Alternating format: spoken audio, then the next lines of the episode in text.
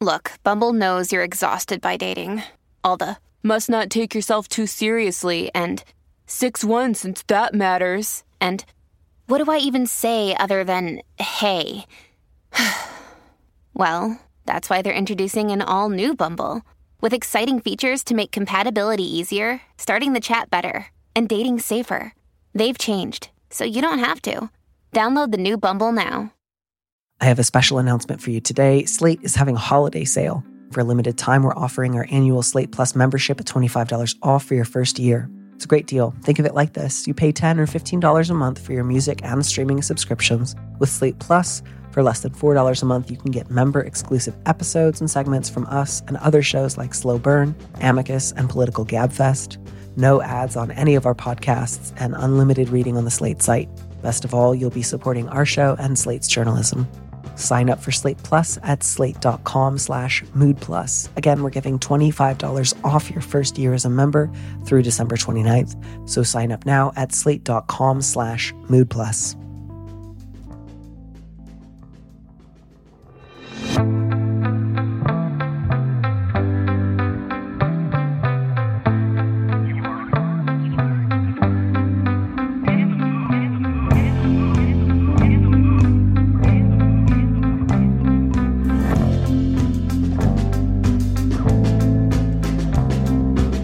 Hello and welcome back to Big Mood, Little Mood. I am your host, Daniel M. Lavery, and with me in the studio this week is Edgar Gomez, the author of the forthcoming memoir, High Risk Homosexual, about coming of age as a queer Latinx person in a culture of machismo. They live in Jackson Heights, Queens, and Santurce, Puerto Rico. Edgar, welcome to the show. Hi, Danny. Thank you so much for having me. Thank you so much for bearing with the absolutely unhinged number of like distended cords that I pulled out trying to start recording on a new device today. It didn't happen. I appreciate your bearing with me immensely. And I'm so excited because I feel like uh, this week we have some really good, thorny, gay, high risk questions. Oh my God, I know. I was like, I wonder what questions they're going to pick for me. And like, these really blew me away in like a good way. So I'm really excited. Good. I'm really glad to hear that. Well, I will take our first letter because it's long and I, you know, I want to be nice to you today. So I will uh, get us diving in. The subject is working up the energy. I work at a large performing arts organization in the Midwest. Many of my previous coworkers have also been queer and or trans. So getting people to use they, them when referring to me has been pretty straightforward. Getting my current coworkers on the same page has been difficult, but relatively successful after a few conversations. I'm enjoying their company so far, and they're surprisingly good about remembering my pronouns and using a more gender neutral shortened version of my name, with one exception my direct supervisor. She's an otherwise endearingly grumpy middle aged cis lesbian. We get on well, but she uses male pronouns when discussing me with other people. I've never used he, him, and I have no idea how to interpret this choice. If I were to guess, I think it might be that she knows she shouldn't use she, her for me, doesn't feel comfortable with they, them, and just goes with what she sees as her remaining option. Is this common? A few things have held me back from discussing this directly. I'm the youngest person in the office at 25, I'm Jewish, and I'm disabled. I've already had to do a fair bit of pushing to get time off for the high holidays and a top surgery revision, as well as a few reasonable accommodations. My boss has begrudgingly acquiesced, but I have a nagging worry that this has been a nuisance to her, and asking her to use the correct pronouns would be one thing too much. I'm also tired of frequently having to explain myself to others, and she's not always the most receptive. I know that I can expect a certain degree of misgendering in life since I don't use standard pronouns, and this version doesn't exactly send me into agony. But I also don't want to overlook this for the sake of future trans coworkers. And yet, I'm also struggling to muster the energy to have this conversation. Am I missing a subtly transphobic dynamic from my boss? How would you recommend I go about this conversation with her? How do I rid myself of the sense that I can't advocate for my dignity as a non binary person without being seen as an insufferable millennial? Whew. I, I really felt that last question. I was reminded of that like image macro that's been going around lately that's like, of course, you have blue hair and pronouns.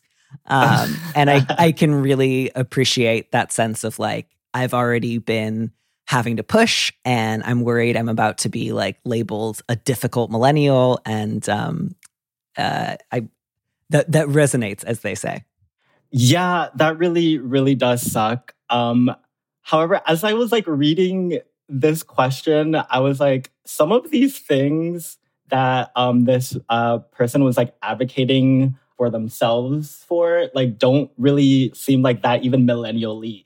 Like, adv- like asking for time off for the Jewish holidays, accommodations for their disability, like those are not like new things. Like, I don't. Yeah, it's just it, it's it sucks that you feel like you're asking too much when you're really asking for like the bare minimum.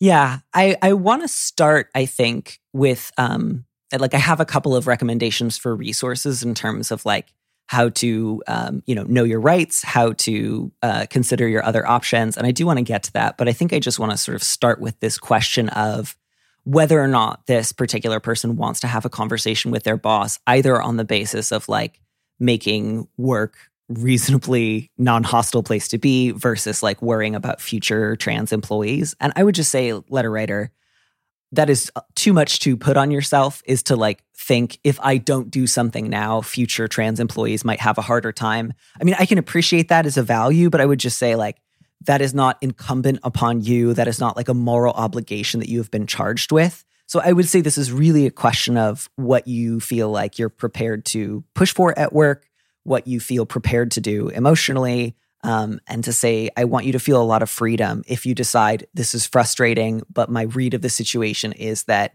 I want to save my energy for a future battle. That would be fine. Um, and if you decide, no, I actually do want to talk to my boss about this, that would be more than fine as well. Yeah, it's like I I understand that like desire to want to push the needle forward for your entire community. But at the same time, you have to balance that with like, I don't want you to lose your job. Like that is also like you, in order to like advocate on behalf of other people, you have to like advocate for yourself and, you know, be able to pay your bills and have an apartment and a place to live. And if doing that advocacy work puts all of that in jeopardy, then, you know, maybe approaching it a different way is a way for you to advocate for yourself. You know, I think that it needs to be the number one priority. Yeah, I, I think so too. So, you know, with that being said, you know, letter writer, if you do decide that you want to have that conversation, um, I would recommend um, checking out the Equal Employment Opportunity Commission, the EEOC. Um, that's a governmental organization that, among other things, provides information to workers about their rights under uh, Title VIII, the Civil Rights Act of 1964. And there, there are specifically like if you go to the EEOC site, um, there are like pamphlets for LGBT workers, so that you can try to get a better sense of like what your legal rights are in the workplace. Um, there are varied state laws that may come into play. There is also, you know, obviously like a question of whether or not uh, state laws can supersede other things. And then there's also, of course, like there's what the law says, and then there's what happens in practice. Um, so this is like potentially useful information about like what the history has looked like in your state. You can also check out the National Center for Transgender Equality um, to see if there's any particular like city, state, local laws that might be to your benefit. But you know, I, I realize that's not just like you can you can say like, well, there's actually a law and you have to treat me well. um, yeah, in like a dream world, I would be able to tell this letter writer, just go to your HR and have them handle it, right? But in reality, like HR, they're basically just like cops in suits. Like they, it is their job to prevent lawsuits, not really to advocate for you. And um, yeah, it's just it's really hard because you have to find sort of ways to like navigate the system under the radar almost um how to like work outside the law to like get what you need. And sometimes it is just like a matter of like how much can you put up with? And maybe like just not do anything about it. Um however like more thoughts on that later yeah. So I, you know, I realized too there was that question of like, do you have a sense of why my boss might be doing this? You know, I, I, I think I share your general reaction letter writer in like, yeah, my guess is she has felt like I don't want to use they them. I don't want to say that outright. And so I'm just gonna like pick a random third door. But I also don't want to get too caught up in trying to speculate why. In part because if you do decide to have this conversation with you, her, I would really encourage you not to spend too much time talking about possible motivations. I think that's a distraction. I think if you were to have this conversation, I would encourage you to have it along these lines of like, I've told you that my pronouns are they, them. I don't understand why you're using he, him for me. I want to clarify those are not my pronouns. Please don't. Because if you ask why, then you can get drawn into a kind of like conversation about something that's frankly not like relevant to the issue at hand, which is that she has simply decided to come up with pronouns for you. Um, and especially if your other coworkers are not using those pronouns, you know, that is also potentially like an area of confusion when it comes to working with like other people in the corporation. Um, so I, I'm also sorry just on that front, like that it it makes extra work for you. Yeah. I mean, they asked the question, am I missing a subtly transphobic dynamic from my boss? And I guess I just want to be clear like you're not really you're not missing yeah, anything. No, like it seems yeah. very very overt like you've established what your pronouns are, they're not using them. Mm-hmm. You also say they're not always the most receptive. You call them um what is it like uh, endearingly grumpy. Uh, yeah, uh, but which also I don't even know what that means. Like, is she the Grinch or something? Um, I I read that as like she's grumpy, but she's my boss.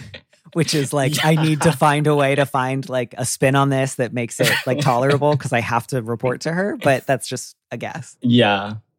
But regarding having like I guess having that conversation with her again and being more firm I guess what worries me is like, I don't want you to get fired. And it really depends on like, do, do you like super need this job? Um, can you perhaps like in the background be like looking for another job just in case? Um, just things to have in mind.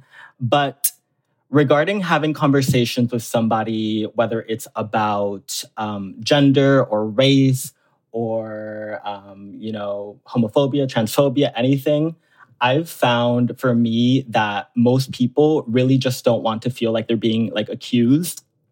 And um, it sucks because like low key, you might be accusing them, but you have to find a way to like, especially when the person you're having a conversation with has this like power over you to like, you know, make them feel like good about uh, them treating you bad, which is like that is it's so much work that you know you have to do and it sucks. Um my suggestion was if you are going to have this conversation with um, her to maybe do it in like a kind of a group setting or over like email and phrase it as a thank you. Um, and i know that sounds i know that sounds crazy but this is just how i would handle it. I would be like Hey, everybody, I just want to say thank you so much for respecting my pronouns and for the accommodations y'all have been giving me. Um, I know that I've been asking for a lot at previous uh, workplaces. People um, haven't respected my pronouns, but here everyone has respected it, and it really means so much to me. And if she's like in the room there, like listening to that, it, it's like a subtle way to like reestablish that these are your pronouns to everybody everybody sort of feels good. And then if after that she continues to misgender you, then it's like a matter of uh, doing like a risk assessment. Like, is it worth for me to worth it for me to stay here? Do I have a choice to stay here? Um, if you did do it over email or as a group, at least you have like a group of people who can like back you up and be like, yeah, I was there, or you have like documentation. So that's like always like a good thing to have.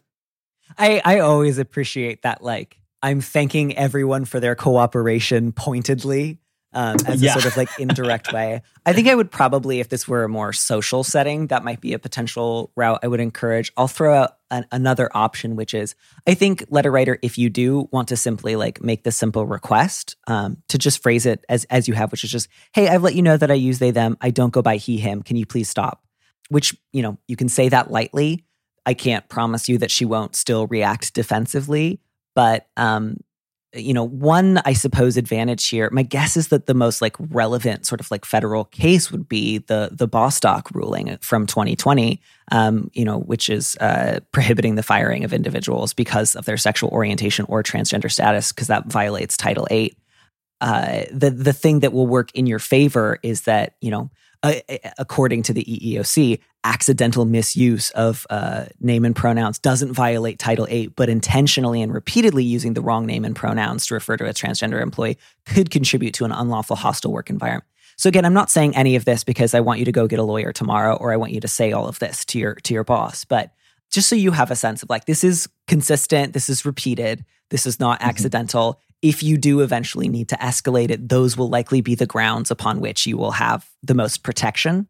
So it will help to have made that explicit with your boss. And then to, as you were suggesting, Edgar, to follow up afterwards in writing so that there is a written record. And again, your your goal should always be to remain really like calm, polite, and straightforward, which is just yeah. this is these are my pronouns. Um, you can also throw them into your like automatic email sign off. Um, that's another way of, of, of communicating it without necessarily having to have a conversation with everybody that you um, encounter. And, and you know, I think at that point, if your boss says, "Actually, I don't want to, and here's why," or does not continue, at that point, you could consider looping HR in. Again, not because I think they are going to be wildly helpful to you, but in terms of establishing a paper trail um, and you know at some point, if you do need to bring up Bostock, you can say like, I am actually, you know, um, I'm not asking for the moon here. I'm not asking for something unreasonable here. Um, that would probably be your your next best bet. I'm sorry. Yeah. I get why this is like really that sounds really stressful and uncomfortable, especially when you've already had to like push for basic accommodations or like acknowledgement that you're Jewish and don't I'm really sorry, letter writer. Um, the other thing I'll say is that I think when you are someone with different marginalized identities, um, you sort of develop over time like a thick skin. And like, whether you're in the workplace or at school or like wherever you are, you like, wherever you are, where you're forced to be around other people, like, those people don't have to be like your friends. Like you could go into work and just have it be a business. And maybe this is like, this is weird because it's like, I don't want, I don't want to be like, just like take it, you know? But like a lot of people with marginalized backgrounds just do have to like take it. And what I've done in the past in situations like that is just treated these environments as just like strictly business. Like I'm going to go in here, do the work that I need to be do, and then at the end of the day, I'm gonna like meet up with my like queer friends. And with them, I'll be like, you won't believe these fucking, you know, whatever people today. And then we'll have a drink and that'll be that, you know. Um, I think if you don't have that supportive environment at work, then just like don't look for a supportive environment there. Just like do your work and leave. Yeah. Yeah. I, I think that that's always like a good worst case scenario kind of like strategy. And, you know, again, letter writer, I realize that part of the reason that you feel really anxious about this is because like I, I'm already very aware that I might be perceived as difficult. And I just, I'm, I'm really sorry. And, I, and one of the things that seems really clear here is like, you're asking for reasonable accommodations for your disabilities, which you are legally entitled to. You're asking for time off for the high holidays, which, like, again, super reasonable. And your boss is already like chosen new pronouns for you, it's not harder to to go from him to they. Like none of what you are asking for is especially difficult. Um, yeah. And so I think one of the things that I think you already know this letter writer, but like it is that people often bring high degrees of resistance to even low level accommodations or change. Um, and just because someone is like, you know, like a having a meltdown and be like, I'm exhausted it does not actually mean you have just made someone run a marathon. It means that someone is like trying to, uh, you know, play tug of war without admitting that they're playing tug of war. And so the the insufferable part is not on you.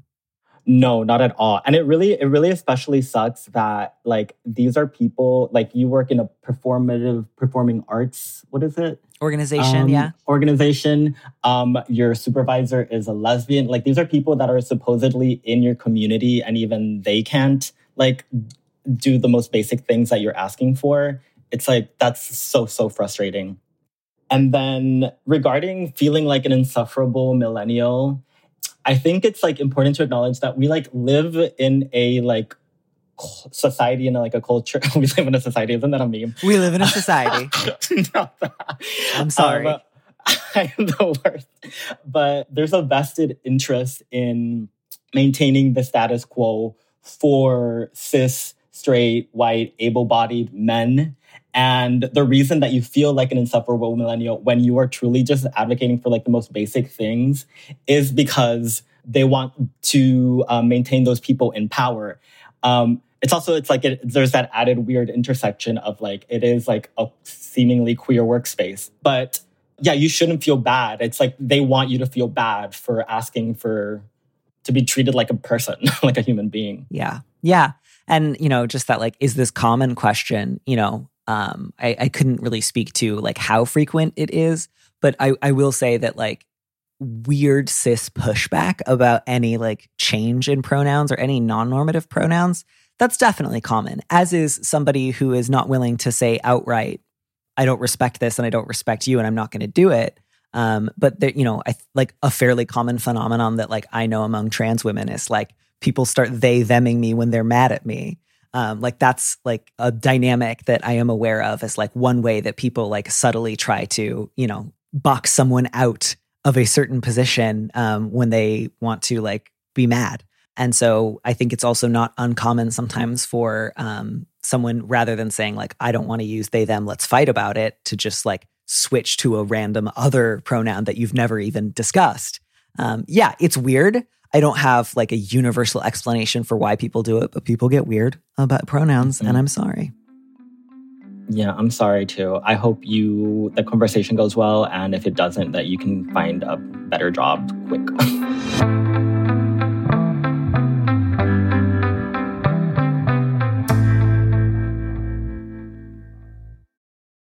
Families have a lot going on. Let OLLY help manage the mental load with new cognitive help supplements for everyone four and up, like delicious Lolly Focus Pops or Lolly Mellow Pops for kids. And for parents, try three new Brainy Chews to help you focus, chill out, or get energized. Find these cognitive health buddies for the whole fam at olly.com. That's O L L Y.com. These statements have not been evaluated by the Food and Drug Administration. This product is not intended to diagnose, treat, cure, or prevent any disease. When you need mealtime inspiration, it's worth shopping Kroger, where you'll find over 30,000 mouthwatering choices that excite your inner foodie. And no matter what tasty choice you make, you'll enjoy our everyday low prices, plus extra ways to save, like digital coupons worth over $600 each week. You can also save up to $1 off per gallon at the pump with fuel points. More savings and more inspiring flavors make shopping Kroger worth it every time. Kroger, fresh for everyone. Fuel restrictions apply. Would you mind reading our second letter? Sure. Um, I love the subject. it's T for two. Okay, so I'll start. I am a pre T trans guy who has transitioned socially and changed my name legally. Where I live, the name change is the easy part, waiting for hormones is the hard part. I look pretty masc, my voice passes, and I have chest hair and the beginning of a mustache. Despite these favorable settings, I feel unsure about dating before starting hormones. I do my best to be a sensible human being, shower regularly, and wear nice cologne. I am scared of being misgendered once the clothes are off, and part of my dysphoria manifests itself in not wanting people to see my torso. How do I get past this and start dating? Do people manage to date pre T trans guys without being weird about it? What are the rules for how to be a man on a date? I am bi, so are there rules about who pays when two men go on a date? I found this really sweet. Um, yeah. yeah. I was also very yeah. charmed by this, and I was like, congratulations on having like a little rat mustache. I also have a little rat mustache. I use the yeah, term very affectionately, by the way. it was really sweet. I found myself like smiling and then like frowning immediately after. Um, smiling at the part by um, I do my best to be a sensible human being, shower regularly, and wear nice cologne. And then immediately it's like this really heartbreaking. I'm scared of being misgendered once the clothes are off. Yeah, I mean, my first thought there, this might seem obvious, but like letter writer, you know, there is a time honored transmasculine tradition of fucking with your shirt on. And um, you don't have to, obviously, not everybody does it. Um, but if you just feel like, I don't think I would have a good time having sex if I took off my binder or whatever else or my shirt, keep it on. Um, and mm-hmm. you know mm-hmm. let your partners know um, you can just say it you don't have to apologize for it or act like it's the weirdest thing that they will have ever heard of um, if you feel like you would not have a good time having sex or getting intimate with someone without something covering your torso cover your torso it's totally yeah. legal and free yeah or lights off too is an option if you want to do that. Yeah, or even just say like I want to like hold that as an option maybe further down the road, but like at least the first few times we hook up, like I'm probably going to stay partially covered, just letting you know. Yeah, I think that I mean unless this is like a random hookup um or even if it is a random hookup, um like on the first date, you can be like, this is a fear of mine. I don't want to be misgendered once my clothes are off. Um, it's happened to some friends of mine. It would really like uh, trigger blah blah blah. Um, and you've like established that, and hopefully that the the person respects that. Yeah, and uh, you know you can share as much or as little as you would like about sort of your reasons behind it. You can also just yeah. say, "I'm going to leave a shirt on." Um, yeah. And you don't have to go into it. And I think one of the things that can be useful about that is I think sometimes, especially when you're approaching the idea of dating from a sort of like theoretical perspective, it can feel like that's going to be a buzzkill or that will make somebody else feel out of place. Um, I think actually more often, even and especially maybe when it comes to a one off hookup, um, having a pretty like straightforward and frank discussion ahead of time of like what interests you, what you're into, what your limits are, what you're not interested in can go a long way towards making the sex feel more interesting and fun rather than just like, I hope we're both good at reading each other's minds and just intuiting what's going to feel sexy.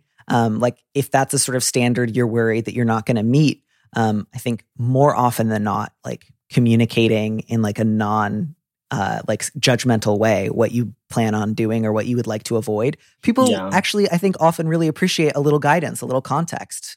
I totally agree. Um, I know that there's been so many times where I've gone into a hookup where I've uh, just assumed I've, I guess I've been optimistic. I've assumed that we're both on the same page of like what we both like, and then they pull out like some like wild shit that like is not like normal in my life, um, or not um common in my life, I should say. Mm-hmm. Um, and I'm like, oh, okay, I guess we're doing we're doing that now. Um, and just having that conversation beforehand would have like eliminated that, you know. So yeah, it's I guess it's another you know risk assessment. Yeah. And I think, too, one of the reasons that, that I wanted to encourage the letter writer not to necessarily share, I'm scared of being misgendered when they're like telling a potential partner that they might stay partially clothed during sex is um, presumably a lot of partners would want to say something reassuring, like, oh, I won't do that. And that's not necessarily like, it's not like you're saying, I believe that you will do this so much as like, I will potentially be too distracted by my anxiety around that to stay in the moment. Okay. So it's not yeah. like, oh, don't share that information with potential partners. You absolutely can. I just mean letter writer. One of the reasons it can be nice to just share the information without going into a lot of details is then then you don't have to say like, oh, that's really nice of you, but I actually wasn't looking to like negotiate this point. I just want you to know I will feel yeah. more comfortable and present if I just know like that's not going to come up. Yeah. That's a really good point. As for the question of like, do people manage to date pre T trans guys without being weird about it? I would always love to be able to say either like yes or no and just like guarantee you one way or the other. But, you know, unfortunately, a big part of that I think is you just, you have to screen for weirdness. And um, you don't always know who's going to get weird. And I don't know necessarily what would feel like I, I, I have, I think, a good sense of what many trans guys would find a little weird, but not everybody. And so I think mm-hmm. the question to ask yourself is what's weird for me? What's too weird? What's an indicator uh, that I would rather not continue with the hookup? And how will I be able to check in with myself in the moment and say, actually, I'm not feeling this. I'm going to go. Yeah. Yeah. Regarding that question, I feel like the word, like, do people manage to date pre trans guys without being weird about it? I feel like the word people can be like interpreted in a lot of different ways. Um, I know that when I first started dating, I'm non binary, I'm not a trans man. Um, but I, and I feel like I'm more on the femme spectrum. Mm-hmm. Um, when I first started dating, I was really attracted to like masculine men. And the reason for that was because I thought it was safer um, to be with masculine men. And on like Grindr and stuff, I would present myself as like really masc um, for a variety of different reasons, but mostly because um, it's like that masc for masc. Thing. Yeah, and like if there's a flood, we could carry each other across a river. Exactly. um, and there was like there was like this. Uh, I mean, when we if the hookup went well and we started dating, I would feel like like really safe with the person because it's like oh we weren't we weren't like coded as like a queer couple. People would see us and just think we were like friends or something like that. Um, but over time, I sort of started like unpacking that and being like, oh my god, like how like free do I feel if I'm like constantly worried about like my partner catching me being femme?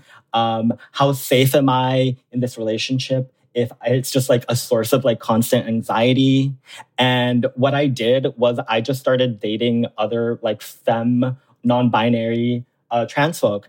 And I think that is like something that, at least in my friend group, a lot of the trans and non binary uh, people, what they do is just, at least when they're starting to date, maybe like start by dating other uh, trans folk, other trans men, or um, other non binary folk as well. Uh, it is just like there's like a shared understanding with that. Yeah, I think I, I'm I'm glad that you brought that up because I think kind of two things on that subject. One of which is, yeah, that's a great dating pool. There's often like at least a yeah. certain shared sense of like community, if not necessarily shared experience. And the flip side of that is there's no one category of person who is like fundamentally like going to make you feel safe or comfortable. So I, I think, you know, uh, while I would encourage you, letter writer, to like look for other trans people to go out with because that can be really fun and nice, um, that it is possible for anyone to get weird about a trans guy before or after T, even if that partner is also a pre T trans guy. So um, yeah. I, I, think it can be like a really lovely um, community to like look for partners in. And I just also want to like stress letter writer, you should always kind of keep in mind like what you need and what you want and how you can express that and what doesn't work for you. Um, and just remember, there's not any one category of dates that if you just look for dates among this or that type of person, no one's ever going to be weird or make like unpleasant assumptions or like treat you in a way that feels instrumentalizing. Um, anyone is capable of doing that trans people are certainly capable of doing that to each other. So, um, not to not to say like you know, I don't want to encourage you to necessarily think of everyone as like a potential monster so much as just like there is a certain degree of risk in dating anybody, and the best thing that you can do is make sure before you go on any date, like if you think like if I feel really uncomfortable or like someone is uh, treating me in a way that I don't like, I want to be sure that I'll be prepared to say like you know what? I'm just not feeling it. I'm going to go without that feeling impossible. Because if you go into a date and you feel like there's no, I, it would be rude to say I'm not feeling it. I couldn't possibly. Then that can really lead you to like a lot of unpleasant dates and like just a sense of like, oh God, I just wasted another evening. Yeah, yeah. Um, I mean, if there were like one piece of advice that we could give you to like make dating not weird, I feel like we'd be rich. Like if we had that advice. Yeah. Um, it's dating is just weird. It's just always going to be weird because you are meeting somebody that you don't know, and so um, part of dating is getting to know somebody, and part of getting to know somebody is they might suck. Hmm. Yeah, and then beyond that, you know, there was like a very sweet question. What are the rules for how to be a man on a date? You know, I feel both very like, you know, I know the like right answer is like, there's no rules. That's part of the fun of being like bi and transitioning is like you can make up your own rules. But it also might be useful for you to think about like how might I enjoy being a man on a date? What might I want that to look like? Um, and that's you know a question you can try to answer for yourself. I think generally speaking, if it's like a first date, the best rule of thumb is like if you ask somebody out, you should offer to pay. Mm-hmm. Um, but again, that's not like if you don't do that, you're an asshole. Like people are poor. People need to like save money. Like not everyone can afford to to pay for every first date. So I think it's also really really fine to just assume you'll you'll split the bill with most people. Yeah, that question is um like what are the rules? Who pays? Like that's a very and I don't mean this like in a mean way, but it's, it's like a very cliche question. And the reason that it is cliche is because so many people like there's no answer. So many people are asking that question. I have rules, which are like if I ask you out on a date, um, I'm going to pay for that date. Mm-hmm. Um, but I have been asked out on dates, showed up, and like assumed that the other person was gonna pay, and then been like, oh, I don't like where am I? This is like thirty dollars on this like stupid burger with this person who I don't really really like, like is actually gonna hurt me. So, uh, what happens now? Yeah. Um, but I always recommend for first dates, just like go get drinks or coffee or something that is both like cheap and also doesn't like take up like too much time, just in case you're not like not feeling the vibe. right. um, Don't necessarily schedule every first date as like a nine course dinner that's going to take four hours. exactly. Um, or you could do like a free thing. Like you could go on like a picnic or, you know, a museum in New York museums are like cheap. You, you can, I mean, yeah. just have sex. Like, it could just be a hookup, like, come over and let's have sex. And Truly, though, a lot of my relationships have been like I hooked up with a person, it went well, and I've been like, you know what, I want to keep seeing this person. So a lot of my hookups have led to relationships, and it's been free. So yeah, just you know, be a hoe. Uh, that that's also often a great way to like make friends is like you go on a couple of dates, you hook up a few times, and then you're just like, that's about as far as I want to take that. But like, let's get scones. Truly, ninety nine percent of my friend group. Yeah. I think my last thought too about like who pays on the date is like a, a good way to make sure that you're never like really unpleasantly surprised. Just like, don't go on a date where you couldn't afford to pay your half of the bill, where like you're depending on the other person to cover the bill. And that will just go a long way towards making you not feel like stressed out the whole time. yeah, yeah, yeah. Yeah. I think that's it. Good luck. Right back. Let us know how that goes. I hope you have some really fun dates in your near future. Um, Love wins. love wins. That's just how you ask people out. Like, love wins.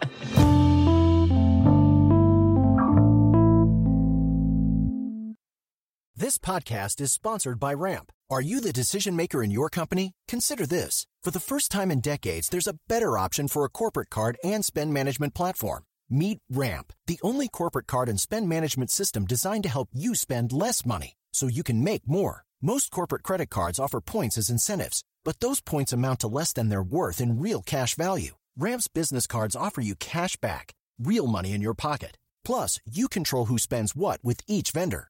And Ramp software collects and verifies receipts automatically, which means you'll stop wasteful spending and close your books in hours instead of days. Businesses that use Ramp add up to 5% to their bottom line the first year. If you're a decision maker, adding Ramp could be one of the best decisions you've ever made. And now get $250 when you join Ramp for free. Just go to ramp.com slash easy. Ramp.com slash easy. R-A-M-P dot com slash easy. Cards issued by Sutton Bank and Celtic Bank members FDIC terms and conditions apply. So you've already told us a little bit about emerging from your mandatory masc for masc phase. And so this feels like a good moment to just ask you to talk a little bit more about your book and what it's been like writing it, what it's been like having it come out, and um, where you're at. Did you solve the problem of how dating works? How? What was the problem again? I, I'm not sure. What are the rules? Did you establish a set of rules that we can all abide by? Oh no, every time I go on a date, it's like chaos. It's like, hopefully this goes well. Um, I might, you know, end up, you know, in debt and like wasting like a lot of time. Um, yeah, as far as like how writing the book has been, it's been wild, I think. It feels like I'm it isn't like a diary. Uh, it's a memoir, but it, it isn't like a diary. It's like way more curated than that. And like I did a lot of like work into like, you know, making it read like stories um, with like characters and motivations and plots and all that.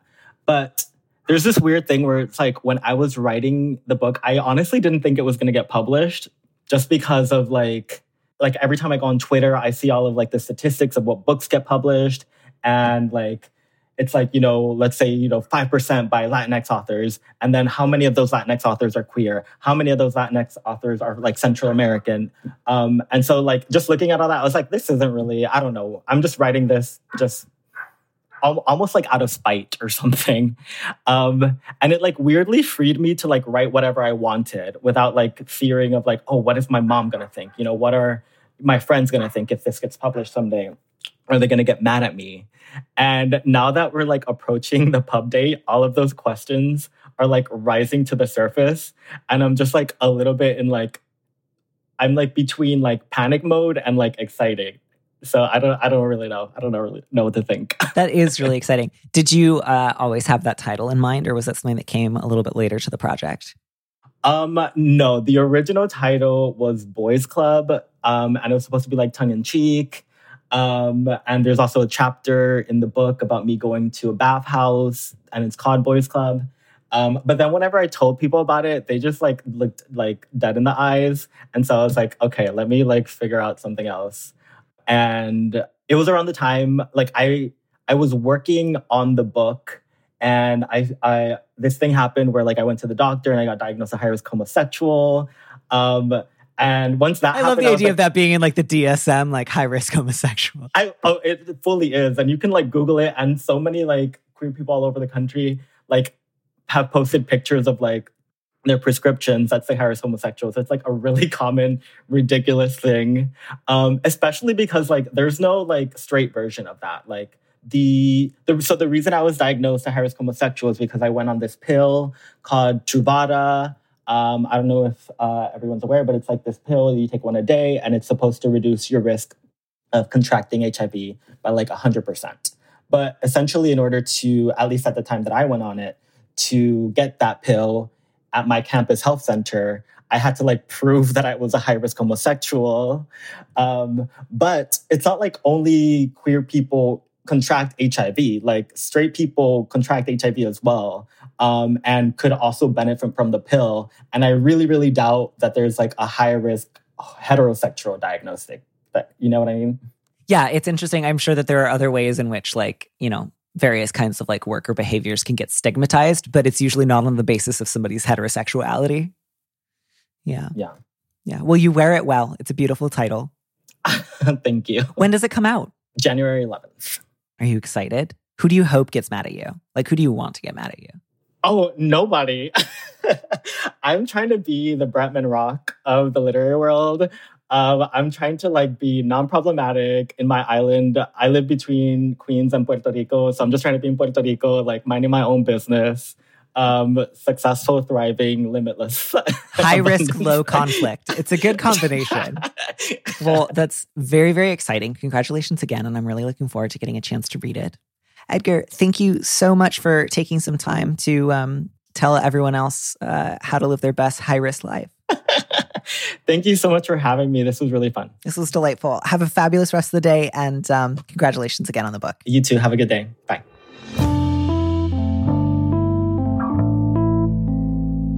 And before I let the rest of you go, we have an update from a former letter writer, uh, Sad in the Southwest. And here it is. I actually already requested a different therapist. The first one asked if I felt like a disappointment to my family, and I explained that I mostly don't, but that I feel like my mom wishes I was in a more artistic field and like I'm failing to live up to her level of creativity and her expectations of me.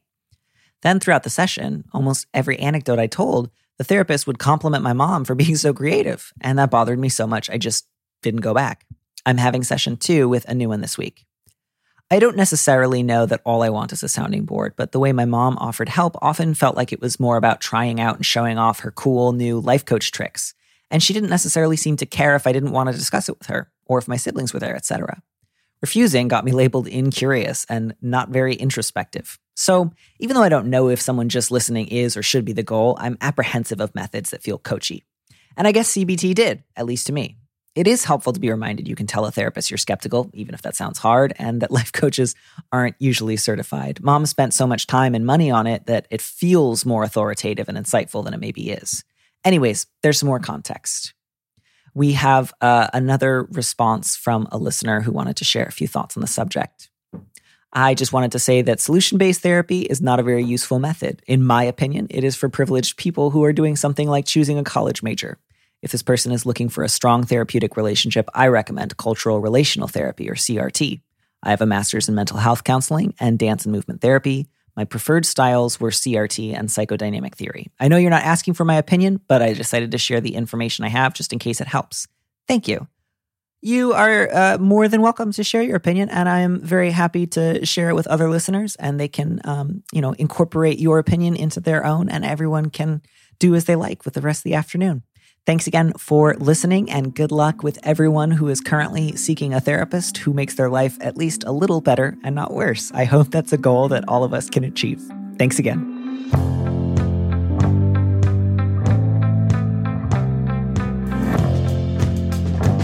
Thank you for joining us on Big Mood, Little Mood with me, Danny Lavery. Our producer is Phil Surkis, who also composed our theme music.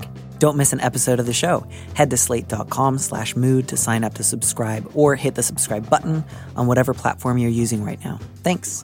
Also, if you can, please leave us a review on Apple Podcasts. We'd love to know what you think.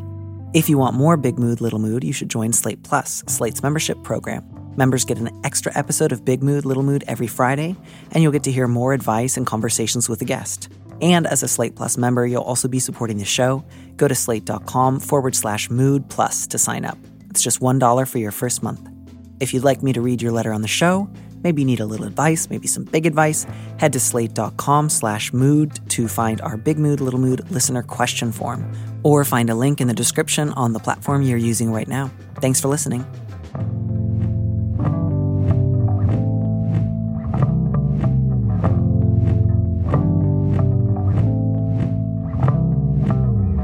Here's a preview of our Slate Plus episode coming this Friday. It is, I think, incredibly fine to just say, like, I've just met someone, they're not my dear friend. Like, they don't get to act familiar with me.